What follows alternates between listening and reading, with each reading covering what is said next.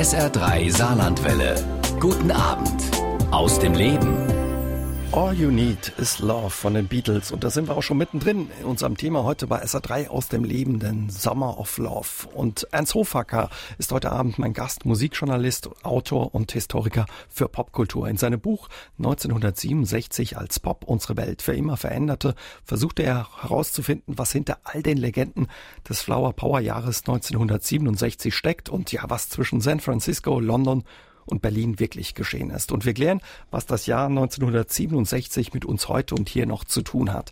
Er ist uns ja aus dem sommerlichen und heißen München zugeschaltet. Deswegen Servus und schönen guten Abend, Herr Hofacker nach München. Ja, schönen guten Abend allerseits. Ja, ich habe es gerade gesagt, wir machen eine kleine Zeitreise ja in das Jahr 1967 und ja, die Beatles mit All You Need Is Love, da sind wir schon mittendrin im Summer of Love. Das kann man so sagen. Also das ist ja auch tatsächlich im Sommer 67 erschienen. Sie sind Jahrgang äh, 57. Haben Sie noch Erinnerungen an den Summer of Love oder an dieses besondere Jahr? Ja, ich habe da schon Erinnerungen dran. Allerdings haben die wenig mit dem Summer of Love zu tun. Die haben eigentlich mehr damit zu tun, dass ich ein kleiner Springer war, der damals gerade sein erstes Jahr im Gymnasium verbrachte verbrachte und äh, das war für mich eine sehr aufregende Zeit. Mhm. Aber äh, Sie haben im Vorgespräch mir schon gesagt, ähnlich warm offenbar wie heute in München und auch im Saarland. Ja, richtig. Ich kann mich da an einige sonnige Tage schon noch erinnern. Ich kann mich allerdings auch daran erinnern, dass man damals in der Stadt, in der ich aufgewachsen war, schon über Hippies sprach. Also diese Langhaarigen, diese Gammler und man sprach über diese Leute auch nicht unbedingt begeistert. Mhm. Da haben sich viele dran gestört, ja, dass die Jugendlichen äh, auf einmal lange Haare hatten und nicht mehr zum Friseur wollten. So ungefähr, genau. Und äh, lange Haare waren damals nicht das, was man heute darunter versteht, sondern lange Haare waren im Grunde genommen schon gegeben, wenn jemand beispielsweise die Ohren bedeckt hatte oder aber äh, die Haare ein bisschen über den Kragen gewachsen waren. Mhm, das sorgte damals schon ja für etwas Aufsehen oder Aufregung auch. Aber jetzt mal ganz allgemein gefragt, was machte den Sommer 67, den Sommer of Love so besonders? Also ich würde mal sagen, im Grunde begann die Gesellschaft damals auch eine gewisse Protestkultur zu entwickeln. Es gab gab ja jede Menge Gründe zu protestieren. Denken wir nur an den Vietnamkrieg beispielsweise und natürlich auch jetzt im privaten Umfeld die sehr strengen moralischen Vorstellungen der Elterngeneration, der Kriegsgeneration, die die Jugendlichen halt eben auch nicht mehr akzeptieren wollten. Das war der Beginn einer Zeit, in der Liberalisierung äh, der Feminismus beispielsweise so langsam anfing, in der äh, in der Kultur unheimlich viel neue Dinge passierten und all das kann man, wenn man jetzt mal den Fokus ein bisschen weiter stellt und das große Bild betrachtet, im Rahmen sehen einer großen, nach dem Zweiten Weltkrieg eigentlich losgehenden Kulturrevolution, die unsere westliche Gesellschaft sehr verändert hat. Und in diesem Zusammenhang spielt das Jahr 1967 insofern eine besondere Rolle, als dass sich da sehr, sehr viele Dinge gebündelt haben. Einfach. Mhm. Also ich höre es raus, der Sommer damals, der hatte viele Wurzeln, dass er so besonders war oder so viele Ursprünge, ja. Allerdings, also viele von diesen Prozessen, die damals sichtbar wurden, an die Oberfläche kamen, in den Mainstream hineinlappten, äh, die haben ihre Wurzeln, ihren Beginn im Grunde genommen schon in den 50er Jahren gehabt. Ja, und der Nabel der Welt damals im Summer of Love war San Francisco. Warum? Das klären wir gleich mit Ernst Hofacker. San Francisco war vor 50 Jahren im Summer of Love der Sehnsuchtsort tausender Jugendlicher und über diesen besonderen Sommer 67, die Hippie-Bewegung und eben ihr Zentrum San Francisco unterhalten wir uns heute Abend hier bei SA3 aus dem Leben mit dem Autor Ernst Hofacker, der über das Jahr 1967 ein wirklich tolles Buch geschrieben hat, 1967 als Pop unsere Welt für immer veränderte. Herr Hofacker, warum nahm dieser Summer of Love eigentlich seinen Anfang in San Francisco? Ich denke mal, das hat eine Menge damit zu tun, dass San Francisco keins der Showbusiness Zentren der USA war zu der Zeit damals. Das war natürlich New York, das war Los Angeles. Es gab große Teile der Musikszene beispielsweise saßen in Chicago oder in Detroit. Aber eben in San Francisco war nicht allzu viel los. Und dann kommt natürlich dazu, dass äh, jede Jugendbewegung, jede Subkultur braucht im Grunde genommen, sagen wir mal, ein bezahlbares Umfeld. Es braucht Strukturen, wo man leben kann als Künstler die naturgemäß natürlich nicht so viel verdienen. Und die Gegend in San Francisco um die Haight und Ashbury Street, die war zu der Zeit so ein bisschen runtergekommenes Wohnviertel gewesen, wo sich allerdings die Mittelstandsfamilien so im Laufe der 50er Jahre nach und nach davon gemacht hatten in die Vororte. Und so blieb dann so ein verhältnismäßiges Bohempublikum übrig, also viele Künstler, Grafiker, Musiker und so weiter. Und ähm, da entwickelte sich dann sehr schnell eine Subkultur, die sich dann eben auch in Ruhe entwickeln konnte, diese Szene. Eben deshalb, weil sie auch beispielsweise, was die Musik angeht, nicht so bedrängt war und nicht so in einem Konkurrenz- oder Wettbewerbssituation sich befand, wie das in den großen Musikzentren wie zum Beispiel eben New York oder meinetwegen London der Fall mhm. gewesen wäre. Die Musik war das eine, was da ausprobiert werden konnte. Sie haben schon ein bisschen angesprochen, aber eben auch viele, viele andere Dinge. Das waren offene Wohngemeinschaften, sowas wie freie Liebe, ja, und auch die Effekte von Drogen, LSD und sowas. Also das waren so die Zutaten, glaube ich, ne, für den Sommer damals. Richtig, und nicht zu vergessen Drogen. Drogen, ja, genau. Ja. LSD, ne, war das? Ganz genau. Also diese bunte Mischung ergab die Mischung eben für den Summer of Love. Die Musik hat eine große Rolle gespielt. Gleich im Januar 67 ging es in San Francisco los mit einem großen Festival, ich glaube im Golden Gate Park. Richtig, das war das Human Be-In, das sogenannte. Das muss man sich vorstellen wie einen großen, sagen wir mal, Hippie-Jahrmarkt Allerdings äh, ist es nicht so, dass es da losging. Im Grunde genommen war es damit auch zu Ende, mhm. könnte man sagen. Denn diese Szene hatte sich natürlich in den Jahren zuvor entwickelt und ist äh, bis Anfang 1967 eigentlich auch verhältnismäßig unbeobachtet von den Medien geblieben. Das hat sich dann allerdings mit diesem Human Be-In, wo im Golden Gate Park in San Francisco etwa 20.000 Leute zusammenkamen und sich selbst ihre Szene, ihre Bands gefeiert haben. Das war dann zum ersten Mal tatsächlich auch ein Thema für die nationalen äh, Medien und Nachrichtenagenturen und so weiter. Und das war letzten Endes die Initialzündung dafür, dass in 1967 dann unglaublich viele Jugendliche, sagen wir mal Touristen-Hippies in San Francisco einfielen und dann war da natürlich nichts mehr wie vorher. Bis zu 100.000 Jugendliche, schreiben Sie in Ihrem Buch, kamen in die Stadt. Die hatten dann irgendwann Ferien und dachten, haben das mitgekriegt und dachten sich, Mensch, da geht was, da wollen wir hin. Ganz genau, würde ich ja ganz genauso machen, nicht, denke ich mir. Also äh, da geht was, äh, da geht was, sagt mhm. man ja heute nicht. Und das Ergebnis war natürlich, dass die da alle irgendwann äh, ankamen, irgendwann abgebrannt waren, äh, bettelnd an der Straße saßen, schlechte Drogen genommen haben, Gesundheitsprobleme hatten und so weiter und so fort. Also man kann das Ganze mit dem Wort Verwahrlosung eigentlich mhm. überschreiben. Also so schön und bunt, wie man sich das vorstellt, war das damals, glaube ich, dann ähm, doch nicht. Ne? Ja, zumindest ab, sagen wir mal, Frühling 67 war das nicht mehr so. Ein kleines Beispiel dazu. Es kam ja dann auch einigermaßen zwielichtige Gestalten. Also es war ja alles nicht mehr eine Sache, eine Veranstaltung äh, reinsten Herzens. Also beispielsweise der berühmt-berüchtigte Charles Manson, der ja dann 1969 traurige Berühmtheit durch die Tate LaBianca-Morde in Los Angeles erlangt hat. Der hat zu der Zeit im Sommer tatsächlich auch äh, im Sommer 67 im Haight Ashbury gewohnt und da seinen Grundstock gelegt quasi für sein Harem, mhm. das äh, dann ja dann irgendwann mordend äh, durch Los Angeles zog. Und Sie haben die Drogen angesprochen, die es da zu kaufen gab. Das war LSD, da haben viele mit experimentiert damals. Richtig. Und LSD, äh, muss man wissen, ist bis 1966, ich glaube bis zum Oktober 1966 tatsächlich auch eine illegale Droge gewesen. Das heißt, es war nicht verboten. Zur Geschichte vom LSD, das ist erfunden worden von einem Schweizer Forscher, wenn ich es recht im Kopf habe, namens Hoffmann und ist in den 50er Jahren, äh, frühen 60er Jahren eigentlich, also eine synthetische Droge, benutzt worden, vor allen Dingen vom amerikanischen Militär, um da zu gucken, was kann man damit anstellen, im Kriegsfall, im, im Kampf gegen den bösen Klassenfeind, also den kommunistischen. Und es gab Leute, die dann sehr schnell erkannt haben, dass diese Droge mit ihrer bewusstseinserweiternden Wirkung eben auch eine Menge Kreativität freisetzen kann. Und äh, wie gesagt, es ist legal gewesen und so fingen dann einige Leute an, das quasi in Heimarbeit diese Droge herzustellen und die spielte dann eigentlich auch die entscheidende Rolle, was jetzt die Drogen betrifft, bei der Entwicklung dieser vielen, zum Teil ja auch sehr verrückten Ideen, die in dieser Szene dann so langsam auftauchten. Und über diese verrückten Ideen und die Musik, die da entstand, darüber unterhalten wir uns gleich mit Ihnen. Eine Hymne damals, die auch viele Jugendliche nach San Francisco gelockt hat, kam von Scott McKenzie. Ne? Also der sang ja, wenn ihr nach San Francisco kommt, solltet ihr Blumen in den Haaren haben. Ja, klar. Also in dem Song waren natürlich auch sämtliche Klischees, die man äh, in dem Zusammenhang bemühen kann, vorhanden. Angefangen bei den Blumen im Haar und der ewigen Liebe für alle und überall und so weiter und so fort. Das Ganze war im Grunde Genommen ein Werbesong, den äh, John Phillips von den Mamas und Papas geschrieben hatte.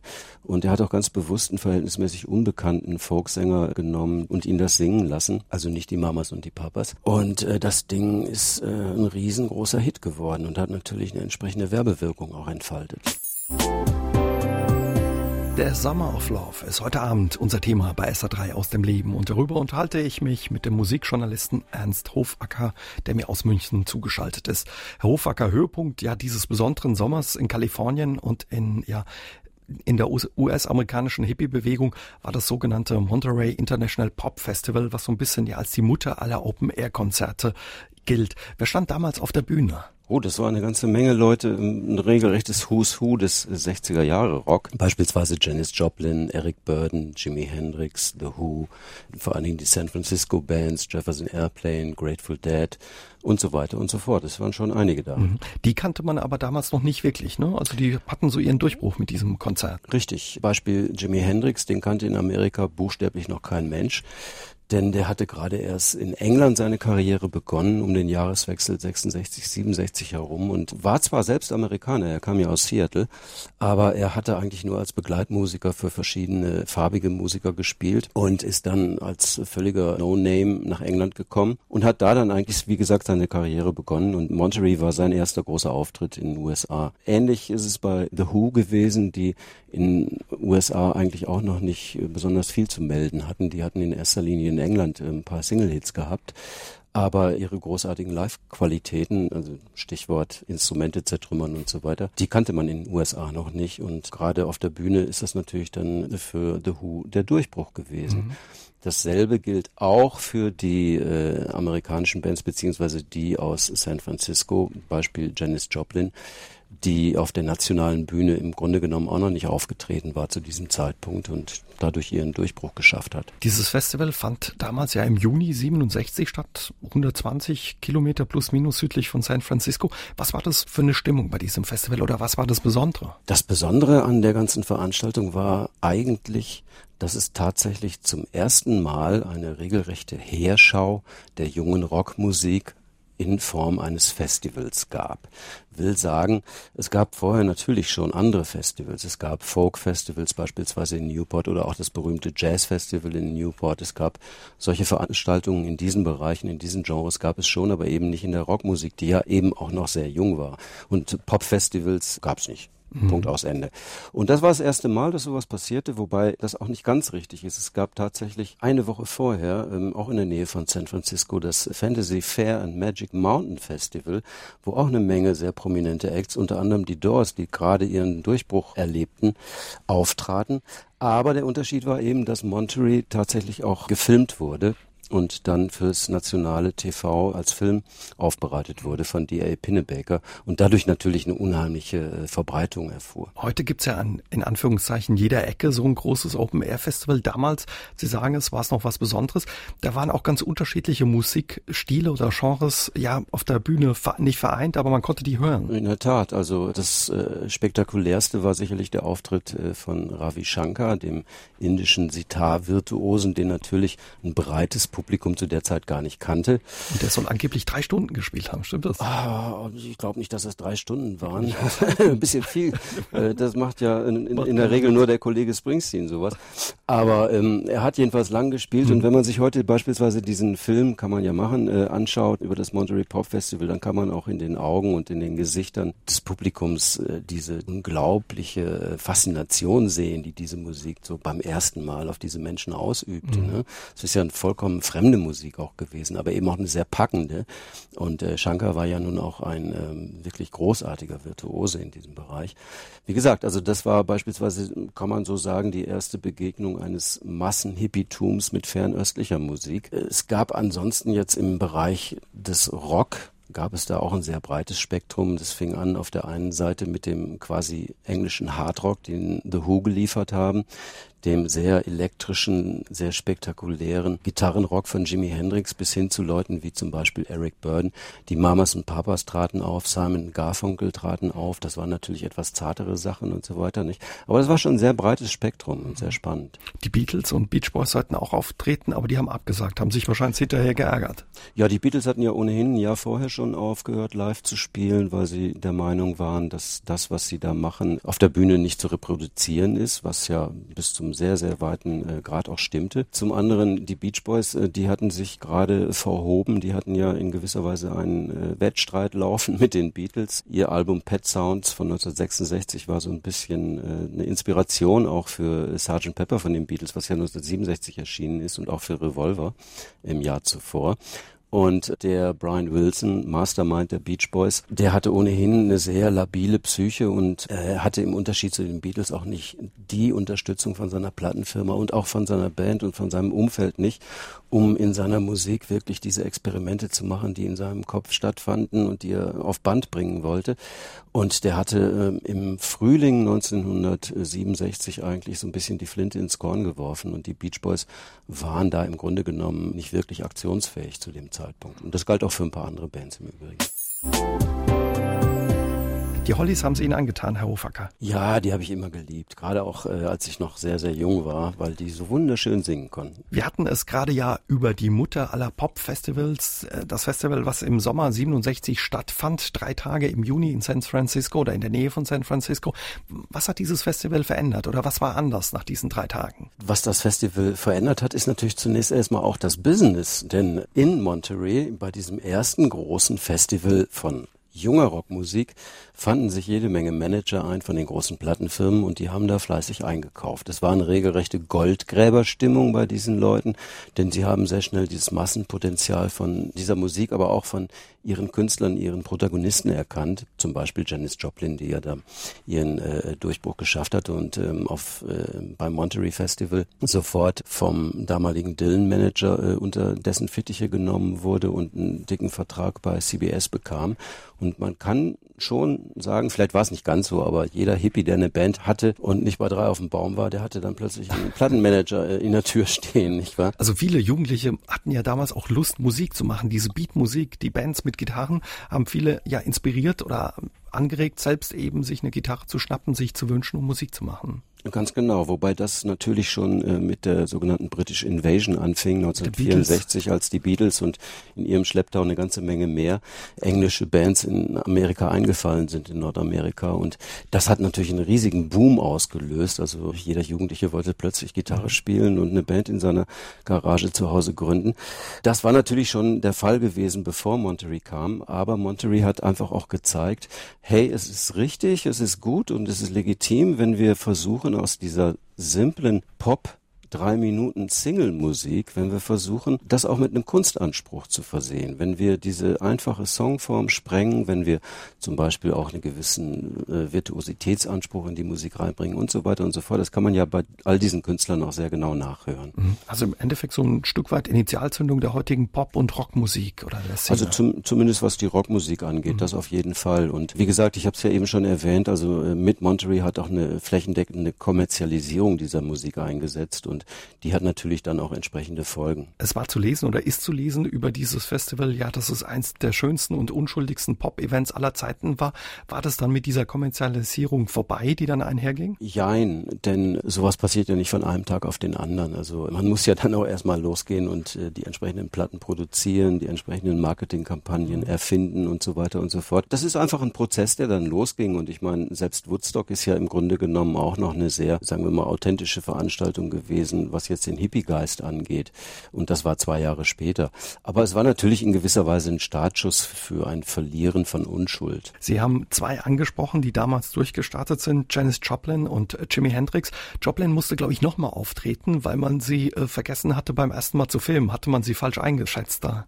Nee, man hatte nicht vergessen, sie zu filmen. Das ist eine ganz interessante Geschichte, dass Sie das bemerken. Man hatte sie absichtlich nicht gefilmt, mhm. aus dem simplen Grunde, weil schon damals ging es natürlich auch um Rechte und um Geld entsprechend.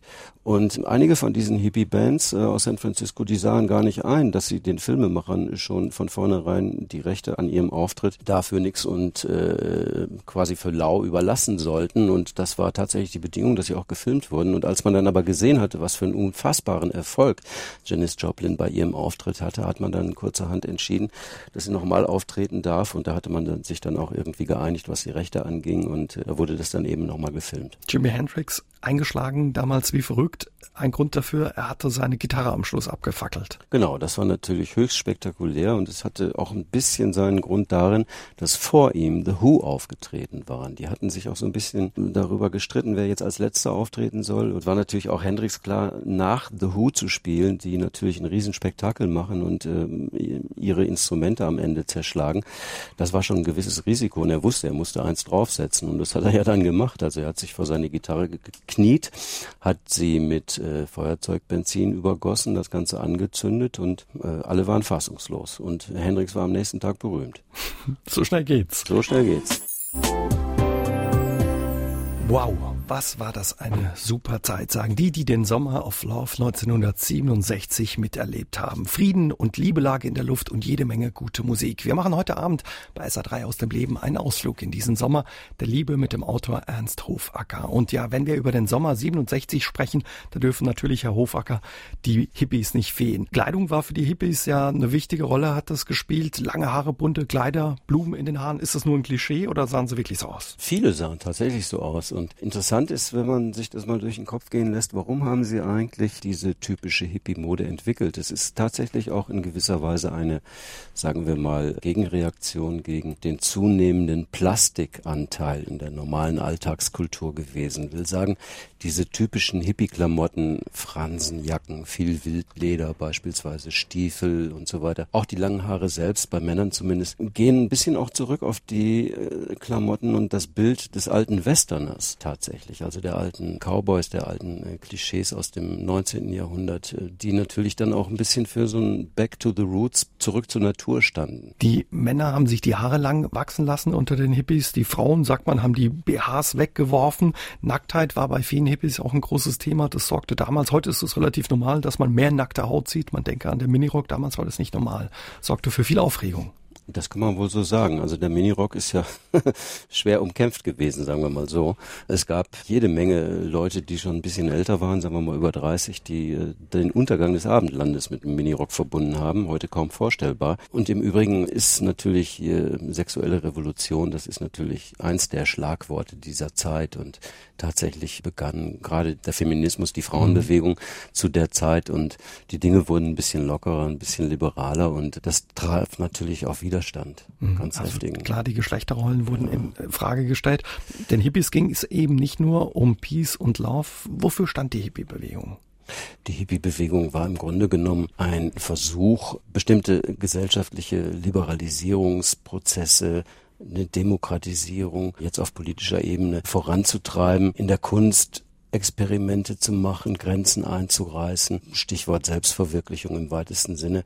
Also es ging darum, sich auszuprobieren, sich selbst quasi zu ermächtigen, Dinge halt anders zu machen, als man es eigentlich machen sollte, als einem die Elterngeneration gesagt hatte, so musst du es machen. Nicht? Und das, würde ich mal sagen, ist so die Kerngeschichte bei der ganzen Veranstaltung gewesen. Also man hat sich stark auch ja mit den Eltern gerieben und sich da auseinandergesetzt. Auch, Richtig, ja. ich meine, der Punkt ist ja, dass all diese diese Konflikte tatsächlich im familiären Umfeld auch wirklich stattfanden. Nicht? Also insofern ist auch politische Veränderung damals eine sehr direkte Geschichte gewesen, weil sie eben in den Familien, am Arbeitsplatz, am Ausbildungsplatz, in den Schulen, in den Kirchen und so weiter stattfand. Sie wurde da reingetragen und da wurden diese Konflikte auch ausgetragen. Aber man ging eben auch auf die Straße, um zu protestieren, teilweise ja die Politik zu beeinflussen, die Gesellschaft zu verändern. Die Proteste gegen den Vietnamkrieg waren sowas, aber auch ja für mehr Bürgerrechte, was zum Beispiel die Schwarzen in den USA betraf. Richtig, also es gab natürlich handfeste politische Gründe für Proteste.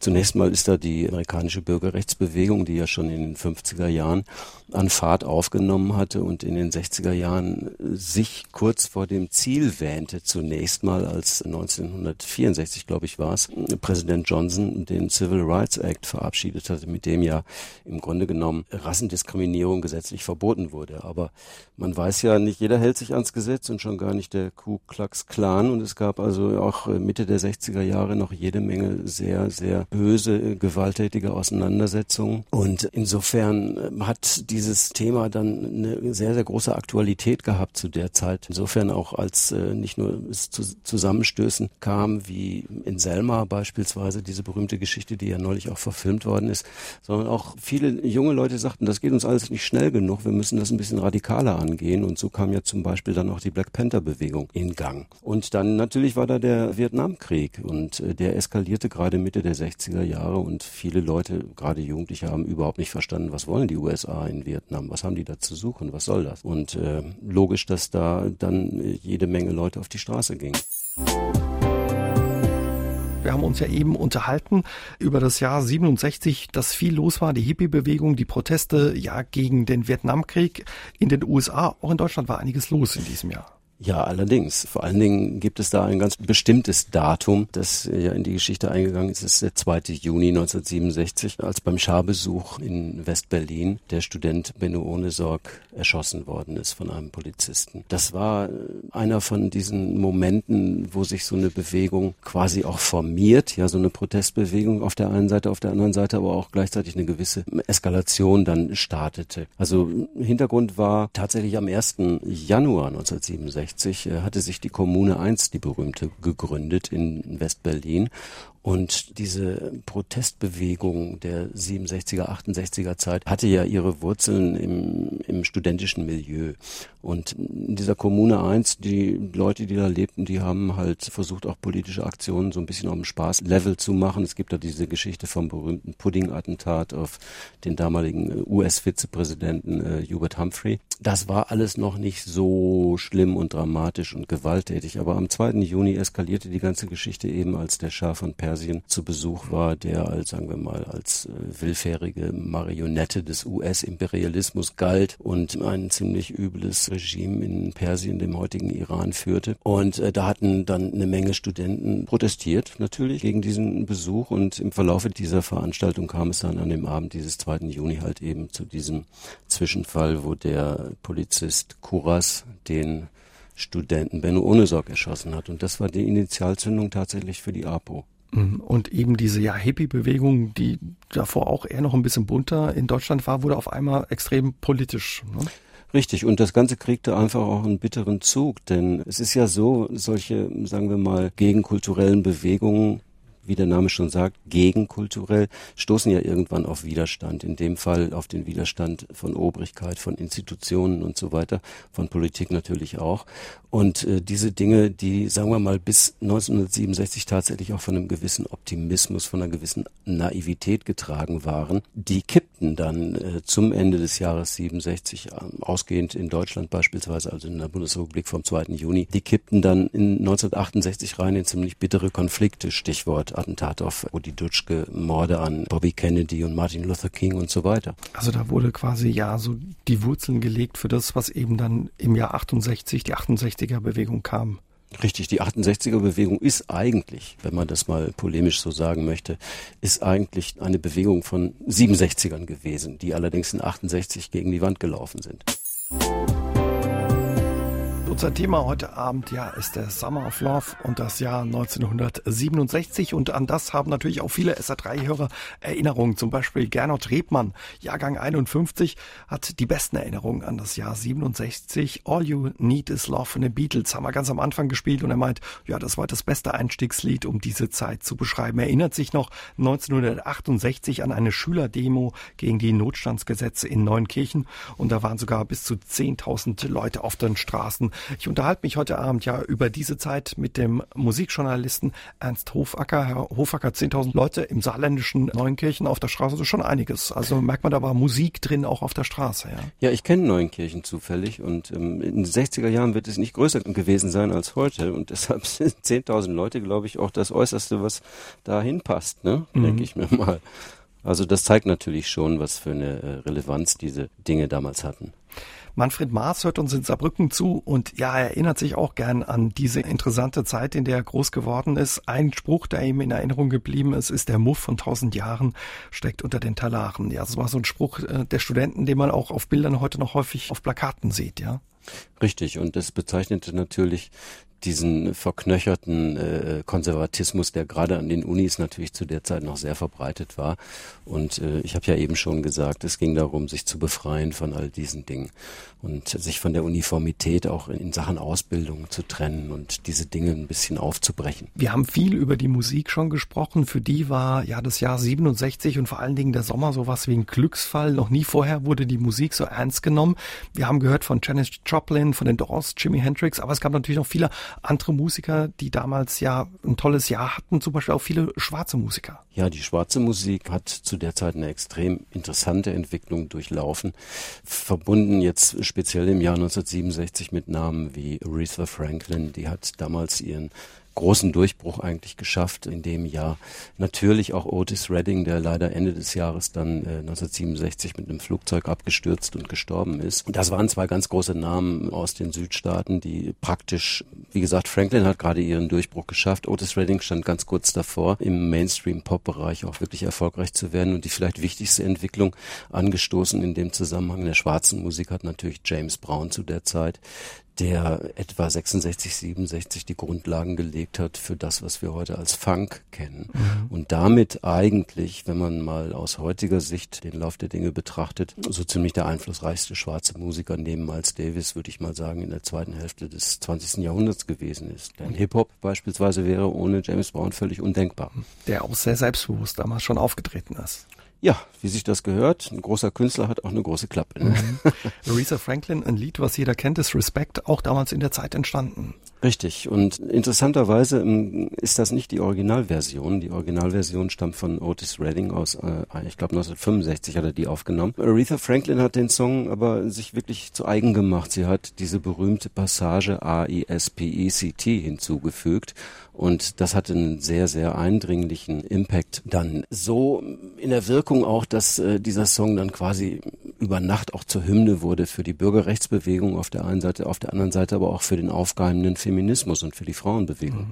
Die eben eingefordert haben, Moment, mit uns äh, geht man auch anders um und wir wünschen uns auch einen anderen Umgang und andere Rechte. Richtig, also das war ja auch bitter nötig, äh, denn interessanterweise, wenn man sich das heute mal anschaut, in den 60er Jahren ist ja beispielsweise auch der komplette Popbetrieb noch eine reine Männerdomäne gewesen. Es gab kaum Frauen, die in den 60er Jahren tatsächlich, äh, sagen wir mal, halbwegs selbstbestimmt ihre Karrieren vorantreiben konnten. Interessanterweise so ziemlich die erste, die das überhaupt gemacht hat, das war Loretta Lynn. Das ist eine Country-Sängerin gewesen, die schon damals sehr bestimmt auch mit ihren männlichen Partnern, Produzenten und so weiter im Musikgeschäft umgegangen ist.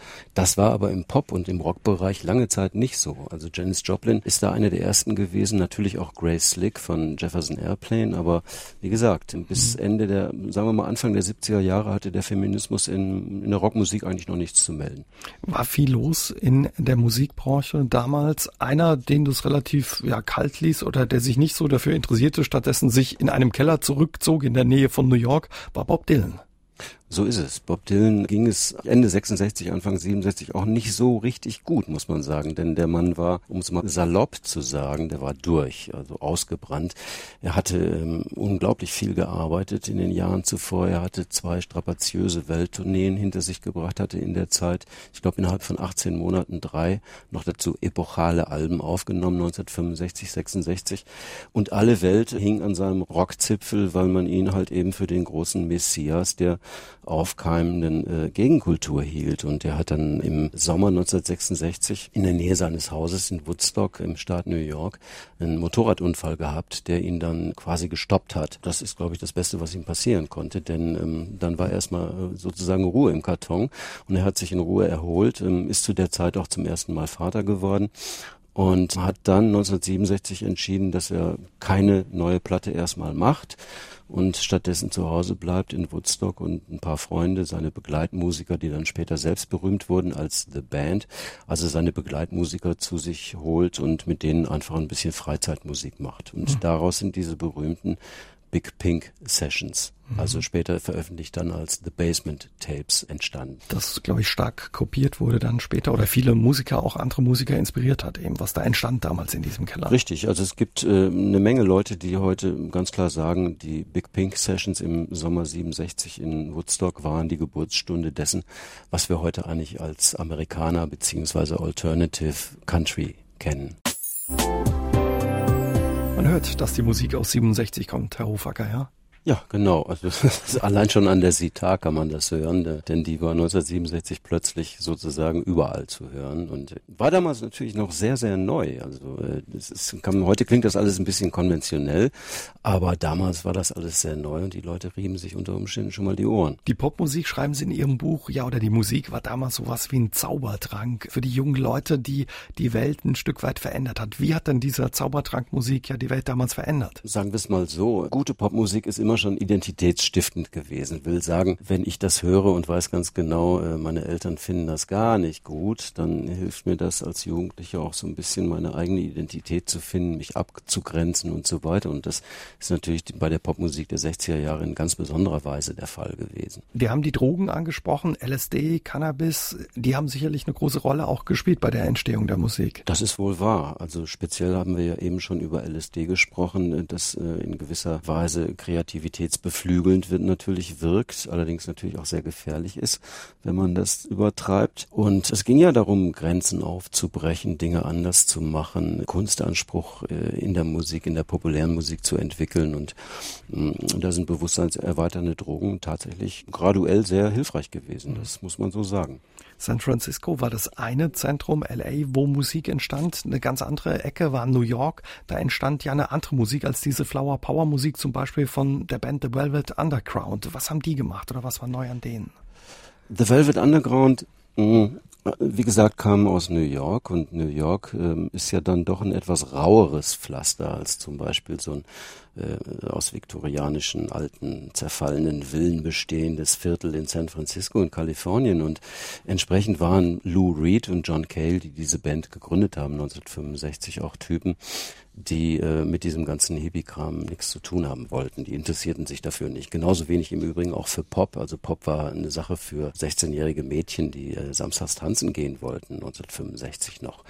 Und ähm, Cale und, und Reed interessierten sich eigentlich viel mehr für Avantgarde-Kunst und äh, im Bereich der Musik natürlich auch äh, für ganz andere Konzepte, für Avantgarde-Konzepte zum Beispiel Drohnenmusik, also Drohnen, das sind ja so lang anhaltende Töne ohne da jetzt allzu sehr in die Tiefe zu mhm. gehen, das waren jedenfalls Dinge, die in der Popmusik erstmal so überhaupt nichts die verloren man nicht hatten, kannte, ja. die man nicht kannte und die da auch nicht hingehörten, zumindest nach allgemeinem Verständnis. Und die hatten das Glück, die beiden, als sie dann Velvet Underground gegründet hatten, Andy Warhol zu begegnen. Und Warhol war nun wiederum jemand, der sich in seiner Popart natürlich viel mit äh, solchen Themen wie Kommerz, Werbung, Alltagsschichten, Sex natürlich, äh, Drogen, Unfällen. Es gibt ja diese berühmte Serie von Unfallbildern, die er damals gemacht hat und so weiter interessierte. Und das waren Dinge, die einer Popmusik ebenfalls nichts verloren hatten, aber er fand die Band Velvet Underground genau deshalb so interessant und hat sie unter seine Fittiche genommen und dann quasi als Mäzen gesponsert, äh, weil sie sich mit diesen Dingen beschäftigten, weil sie eben so ein Anti-Pop, so eine Anti-Pop-Attitüde auch pflegten. Und ähm, die haben dann 1966 ähm, ihr erstes Album aufgenommen, was dann ähm, ich glaube im Frühling war, nee, kurz, kurz vor Sgt. Pepper im Sommer, also Juni äh, 66, äh, 67 ersch erschienen ist und leider total gefloppt ist. Also Velvet Underground, wie gesagt, sind eine der großen Bands von 1967, die allerdings zu der Zeit noch kein Mensch gehört hat. Wir unterhalten uns ja über das Jahr 1967 und den Summer of Love. Da dürfen die Beatles natürlich nicht fehlen. Wir haben gerade eben gehört, Herr Hofacker, Strawberry Fields Forever. Ein Lied auch aus diesem Jahr? Auch aus diesem Jahr tatsächlich erschienen als Single mit der ähm, Rückseite Penny Lane, äh, ich glaube im Januar 1967 war es. Und tatsächlich äh, ist äh, Strawberry Fields Forever der erste Song, der quasi für Sgt. Pepper aufgenommen worden ist, obwohl er dann hinterher nicht auf dem Album erschienen ist. Mhm. Dieses legendäre Album, von dem man liest, ja, dass es eingeschlagen hat, damals wie eine Splittergranate. Was hat das Album so besonders gemacht? Naja, äh, es war eigentlich sozusagen State of the Art, was man in Sachen Pop äh, machen konnte zu diesem Zeitpunkt. Äh, wir müssen uns mal dran erinnern, man hat damals noch auf vier Spuren analog aufgenommen und da war nicht viel an Fummelei im Studio möglich. Äh, nun war es so, dass die Beatles äh, quasi als, wenn man so will, eierlegende Wollmilchsau des Pop galten. Die konnten ja machen, was sie wollten. Sie waren seit Jahren schon die erfolgreichste, mit Abstand erfolgreichste Band der Welt und äh, hatten bei äh, bei der EMI, wo sie unter Vertrag waren, bei der Plattenfirma, hatten sie natürlich Narrenfreiheit und die haben sich ähm, Ende 66 hingesetzt und haben gesagt, wir gehen jetzt ins Studio, das ist jetzt unsere Bühne und wir wollen mal gucken, was wir hier eigentlich schaffen können, was wir da an verrückten Dingen auch auf die Beine stellen können. Und ähm, Sgt. Pepper, als es dann im Juni 1967 erschien, war das Ergebnis von ähm, oder war dann tatsächlich das Album, äh, das eine Produktionszeit in Anspruch genommen hatte, die noch nie vorher irgendein Popkünstler überhaupt äh, für ein einziges Album mhm. verwendet hatte. Es war überhaupt auch der Versuch, mal ein tolles Album zu machen und nicht in erster Linie auf Singles zu setzen das war natürlich eine Geschichte, äh, wo alle Welt den Beatles sehr, sehr, sehr genau zugehört und auf die Finger geschaut hat. Und äh, Sgt. Pepper hatte wirklich eine Menge Verrücktheiten zu bieten. Also jetzt, wir haben ja gerade gehört, äh, Strawberry, Fields Forever. Mhm. Das ist beispielsweise eine Geschichte, die, wie gesagt, damals analog gemacht wurde. Das kann man sich heute noch kaum vorstellen. Der Song ähm, hatte insgesamt ähm, am Ende der Produktion 26 verschiedene Takes. Äh, da wurde fünf Wochen dran gearbeitet und ähm, das Endergebnis ist zusammengeschnitten worden aus drei verschiedenen Takes, die auch noch in Tonhöhe und Geschwindigkeit verschieden mhm. waren. Und äh, das ist äh, wirklich das Äußerste, was man mit dieser Technologie überhaupt machen kann. Sie schreiben in Ihrem Buch, normal, bisher waren die Beatles vorher immer so fünf Tage für ein Album oder eine Platte im Studio und jetzt eben hört man dieses Lied allein mehrere Wochen. Ne? Hm, ganz genau. Und das war eben der Punkt. Ähm, die Studiotechnologie hatte sich ja auch in der Zwischenzeit weiterentwickelt. Ähm, und die Beatles hatten, wie gesagt, äh, ganz klar ähm, sich vorgenommen, jetzt in Zukunft ihre Kunst in erster Linie im Studio zu machen.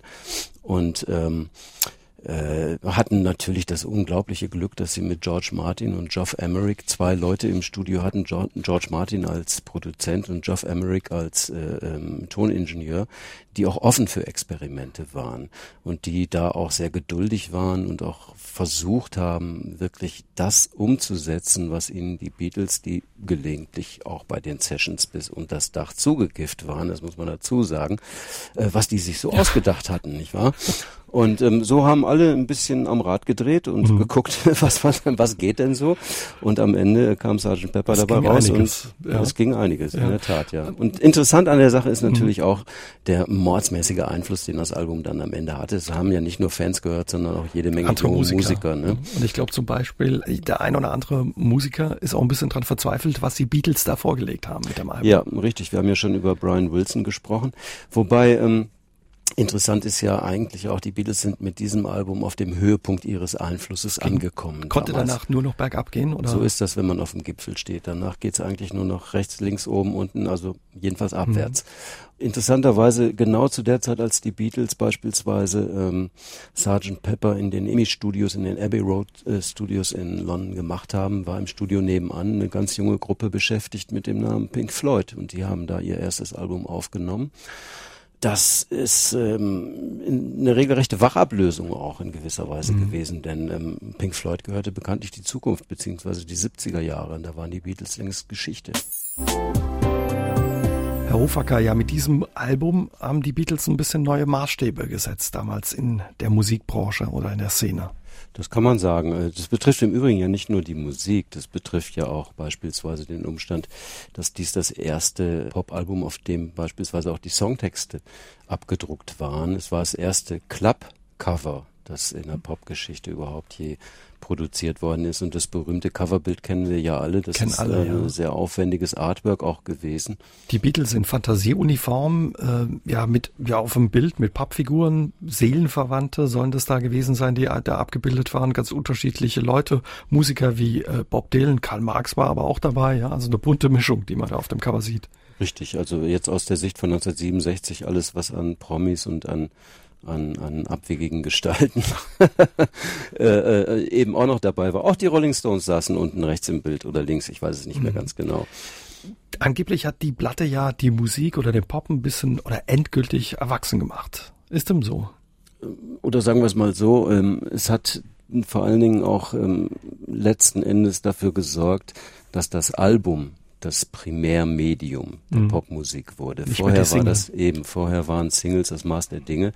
Es war auch hinterher immer noch wichtig, natürlich jahrzehntelang äh, eine, vernünftige Single auf den Markt zu bringen, um damit zum Beispiel auch ein Album zu verkaufen. Aber als das Medium, auf dem ein Künstler sich definiert und sich darstellt, ähm, äh, galt eigentlich seit etwa 67 das Album und äh, Sgt. Pepper hat da eine Leitfunktion gehabt in dieser Entwicklung. Ja, und darauf viele Lieder, die ja viele mit den Beatles verbinden oder kennen. Ne? Richtig, genau. Und ähm, Lucy in the Sky with Diamonds haben wir ja gerade schon gehört und interessante Geschichte am Rande. Ähm, der eine oder andere mag sie vielleicht schon kennen. Äh, Lucy in the Sky with Diamonds, Lucy Sky Diamond LSD. Viele Leute haben gedacht bei diesen bei diesem abgedrehten Songtext, da ist ja irgendwo die Rede von grünen und gelben ähm, ähm, Zellophanblumen, von Kaleidoskopaugen und so weiter und von eben jener Lucy, die da am Himmel mit Diamanten rumfliegt. Äh, die haben sich gedacht, Junge, Junge, Junge, die haben aber ganz schön was geraucht oder sind ziemlich schwer auf Droge, dass sie sowas schreiben, weil kommt ein normaler Mensch nicht drauf. Mhm. Tatsächlich aber ähm, ging das Lied ja zurück auf eine Kinderzeichnung, die John Lennons Sohn Julian aus der Schule mitgebracht hatte, wo er seine Mitschülerin Lucy gezeichnet gezeichnet hatte, die halt eben auf diesem Kinder Bild äh, durch den Himmel schwebte und irgendwie Diamanten dabei mhm. hatte. Sie haben es gesagt, die Beatles hatten damals schon so einen Status, sie waren weltberühmt, äh, eigentlich unangreifbar, aber sie hatten auch keine Lust mehr aufzutreten. Mit diesem Album wäre das auch gar nicht möglich gewesen, weil die Musik so anspruchsvoll gewesen war. Ja, und auch weil sie eben ähm, extrem aufwendig produziert worden war und es gab damals schlicht und einfach keine technischen Möglichkeiten, sowas auf der Bühne zu reproduzieren. Nicht wahr?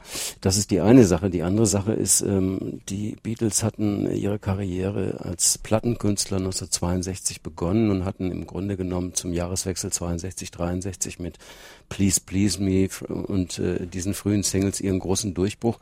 Und seitdem war Beatlemania total angesagt. Will sagen, seitdem äh, waren die Beatles ununterbrochen quasi äh, auf Tour gewesen, hatten ähm, einen Auftritt nach dem anderen gehabt, weltweit, äh, bis hin auf die Philippinen und was weiß ich wohin. Und äh, das ging über vier Jahre und die waren 1966 schlicht und ergreifend fertig. Und äh, das kann man ja auch gut verstehen.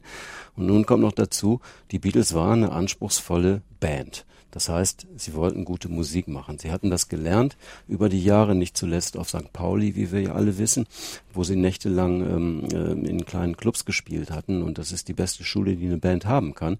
Und wenn eine solche Band dann unter Umständen live spielen muss, die absolut unbefriedigend für einen Musiker sind, nämlich Damals gab es noch keine Monitorsysteme auf die der Bühne. Die gehört. haben sich nicht gehört. Die mhm. haben schlicht und einfach nicht gehört, was da passierte, was aus ihren Verstärkern rauskam. Denn die Verstärker waren mickrig, die Gesangsanlagen waren noch mickriger zu der Zeit damals und das machte einfach keinen Spaß mehr. Und äh, dann kam noch dazu, dass sie durch dieses Geschrei der, äh, der begeisterten Teenager wirklich äh, übertönt worden waren. Wer jemals in einem Konzert war von einem Teenie-Act, ich bin beispielsweise bei ein paar Take That-Konzerten dabei gewesen zu deren Hochzeit, das ist ein unfassbares äh, Geräusch. Das ist, äh, das übertönt wirklich alles und dabei kann man keine Musik machen, so viel steht fest.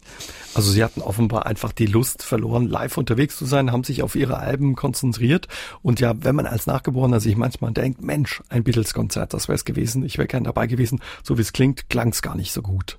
Nö, das klang natürlich nicht gut, denn wie gesagt, die Verstärkeranlagen waren sehr, sehr mickrig und es gab mhm. noch beispielsweise keine vernünftigen äh, PAs, keine vernünftigen, also großen Anlagen, die äh, den Sound von der Bühne dann auch wirklich in ein großes Publikum haben übertragen können.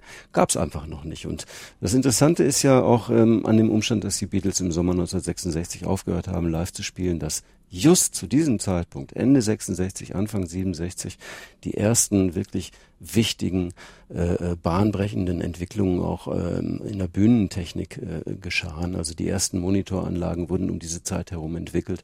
Ähm, die ersten PAs, äh, gerade auch im Zusammenhang mit den großen Hippie-Bands in San Francisco, speziell Grateful Dead, die haben die ersten großen PAs entwickelt. Und wenn den Beatles diese Technik zu der Zeit zur Verfügung gestanden hätte, könnte ich mir vorstellen, dass sie möglicherweise dann auch, ähm, sagen wir mal 1968 oder was mit dem Material vom weißen Album auch wieder auf Tour hätten gehen können.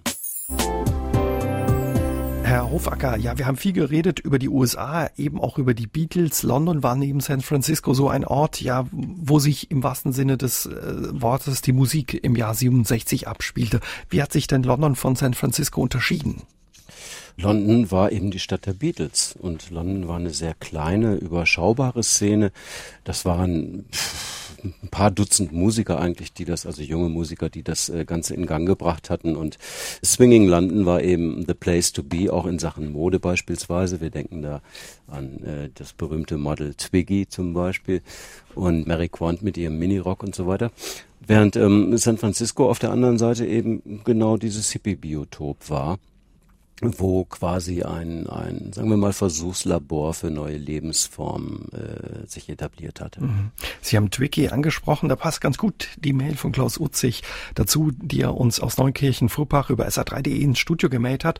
Er schreibt, die Spindeldöre Twicky wurde 1967 zum Topmodel. Ich lernte gerade 17 meine erste Freundin damals kennen mit der Figur wie Twicky. Ihre Haare gingen bis zur Hüfte, worauf lange Storchenbeine folgten. Heute ist sie seit 46 Jahren meine Frau und hat noch lange Haare und steht jetzt mit beiden Beinen fest auf dem Boden. Ja, äh, herzlichen Glückwunsch kann ich da nur sagen. Und äh, ich hoffe, sie hat nicht mehr ganz so Storchenbeine. Aber sie hat ja damals die, die Mode äh, für viele junge Frauen geprägt, dieses Model Turkey. Ja, ja, richtig. Die stand einfach auch für ein neues Frauenbild, nicht wahr? Also äh, statt der gepflegten, erwachsenen Lady war es äh, plötzlich das äh, wilde, unangepasste Mädchen, ne? das also auch äh, tatsächlich in dem Fall kurze Haare zunächst mal getragen hat. Also Twiggy hatte eine Kurzhaarfrisur, die sehr frech halt eben auch war. Nicht? Es war ein ganz anderes Frauenbild eben. Friede Maurer hört uns in Merzig zu. Sie war 1967 15 Jahre alt und ja, sie verbindet mit der Zeit klar Musik. Eine Band, die sie immer an diese Zeit erinnert, ist Red Corner ähm, und das Lied heißt Nights in White Satin. Also wenn sie das Lied hört, denkt sie immer an die Zeit. Herr Hofacker, was für Bands waren eigentlich damals in, in Deutschland angesagt? Da gab es ja auch Beatbands. Da gab es jede Menge Beatbands. Noch eben ein Wort zu, zu Nights in White Satin. Das war ja von den Moody Blues. Ich weiß jetzt nicht, Red Corner sagt mir gar nichts. Möglicherweise liegt mhm. da ja ein Irrtum vor. Aber egal. Was Deutschland betrifft, ähm, das Problem an der Sache in Deutschland war, 1967 war eigentlich noch nichts los. Will sagen, es gab zwar einige Beatbands, die durchaus erfolgreich waren, die Rattles beispielsweise die oder die Lords, mhm. nicht? Ähm, die hatten durchaus schon Erfolg. Das Problem an der Sache war halt, dass äh, diese jungen deutschen Musiker zu der Zeit erstmal einfach versuchten, diese angloamerikanischen Vorbilder, in erster Linie natürlich Beatles, Rolling Stones, Kings und so weiter, äh, nachzuahmen Sie sangen Englisch, also Deutsch sang man damals noch nicht, heute ist das ja ganz anders. Und äh, die versuchten halt äh, genau dieselbe Musik zu machen und entwickelten deshalb logischerweise auch keine spezifisch deutsche äh, Identität mit ihren mit ihrer Musik. Und das dauerte tatsächlich bis 68, 69, bis äh, da in Deutschland dann mal eine Entwicklung in Gang kam, die dann auch tatsächlich eine eigene deutsche Pop-Mentalität und Identität äh, mit sich mhm. brachte. Unsere Hörerin aus Merzig hat sich äh, gerade nochmal gemeldet und sagte, Red Corner war damals eine regionale Band. Ah, dann ist kein Wunder, wenn ich die nicht kenne. Deswegen konnten sie nicht kennen, was quasi Frau Maurer immer noch ja seit den äh, späten 60ern eben mit dieser Zeit oder Musik verbindet. Aber Sie haben es ja heute Abend öfters gesagt, es waren viele Bands, einfach junge Bands, die auch einfach versucht haben, die Musik ihrer Vorbilder da zu imitieren und nachzuspielen. Ja, und um denen nicht Unrecht zu tun, das waren ja zum Teil auch fantastische Bands, die mussten ja nun schließlich auch spielen können mhm. und das konnten die sehr wohl. Der Punkt war eben halt, dass sie im Grunde genommen den englischen Beat nachmachten. Nachmachten. Und äh, was ich auch ganz interessant fand, äh, auch was Sie in Ihrem Buch schreiben, es gab ja auch viele Schlagerstars, die eigentlich von der Beatmusik kommen. Roy Black ist so einer, auch andere, die das richtig konnten, aber irgendwann eben in dieser Schlagerschiene gelandet sind, weil es da offenbar einen größeren Markt noch gab in Deutschland. Ja, beziehungsweise einen sichereren Markt, denn die ähm, Plattenindustrie in Deutschland, in Westdeutschland in den 60er Jahren, die hat natürlich dieses Beat-Phänomen auch zunächst mal gar nicht so ernst genommen und auch nicht geglaubt, dass das äh, ein Wachstumsmarkt sein könnte. Und deshalb ähm, sind natürlich auch eine Menge Talentscouts äh, in den mittleren 60er Jahren rumgezogen und haben bei den sehr oft und sehr viel stattfindenden Beat-Wettbewerben, die es damals gab, wo, wo so also lokale Bands wie zum Beispiel Red Corner dann versucht haben, saarländischer Beatmeister mhm. zu werden zum Beispiel. Äh, sie sind dann da rumgezogen und haben geguckt, wen können wir denn gebrauchen? Ähm, wer hat denn das Zeug dazu, auf der Bühne eine gute Figur zu machen? Wer kann denn singen? Beispielsweise Jürgen Markus. Das war einer, der war Sänger äh, in einer Band, ich glaube aus Gelsenkirchen oder wo die herkamen, im Ruhrgebiet. Die hatten einen Beat-Wettbewerb gewonnen und äh, Jürgen Markus hat dann tatsächlich einen Solovertrag bekommen und hat Schlager gesungen. Und das ist vielen so gegangen, unter anderem eben auch Roy Black. Klaus Bauer hört uns in Berlin zu und schickt schöne äh, Grüße und er erinnert sich an die 60er, da ist er mal mit Freunden nach Ostende gefahren, schreibt er, weil wir durch die Piratensender Radio Veronika und Caroline die Beats aus England hören konnten. Eine unvergessene Zeit für ihn, die er nicht missen möchte. Er war übrigens kürzlich oder vor zwei Jahren noch mal in Ostende und da gibt's immer offenbar noch teilweise Diskos, ja, die den Flair von damals noch pflegen. Er schickt äh, schöne Grüße an die Spree. Piratensender waren auch sowas, ja, außerhalb dieses Hoheitsgebietes. Richtig. Äh, der Punkt war, dass äh, beispielsweise in England, ähm, wo ja auch ein quasi öffentlich-rechtliches äh, Rundfunksystem gibt, äh, dass in England die BBC schlicht und einfach keine Popmusik spielte sehr lange, also bis äh, weit ins Jahr 1966 hinein oder nee, bis sogar 67.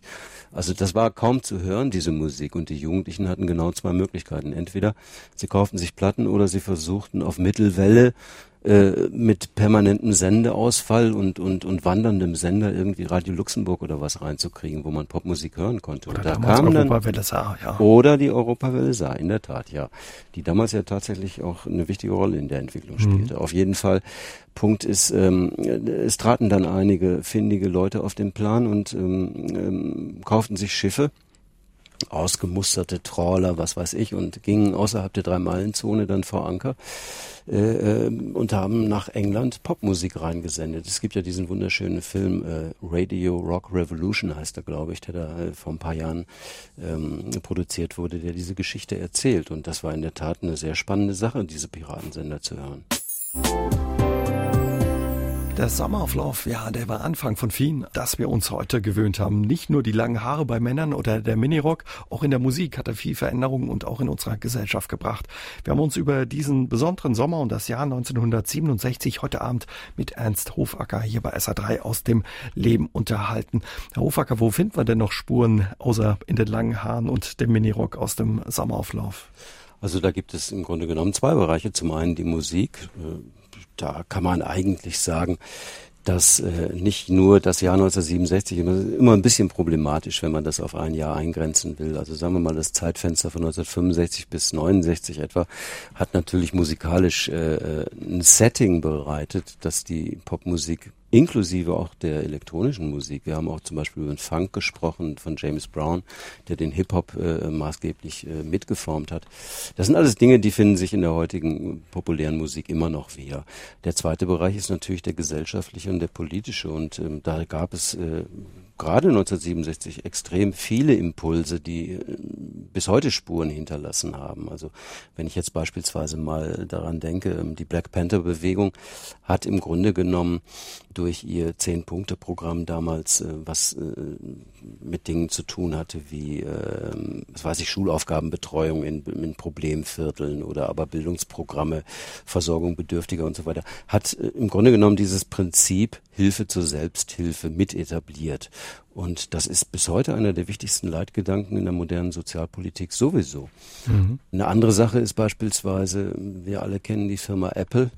Die Spuren lassen sich tatsächlich auch bis 1967 zurückverfolgen. Wenn wir daran denken, es gab einen äh, Herrn, John Draper hieß der, das ist ein Hippie gewesen aus dem Jahr 1967, der hat äh, damals tatsächlich einen äh, Piratensender gegründet.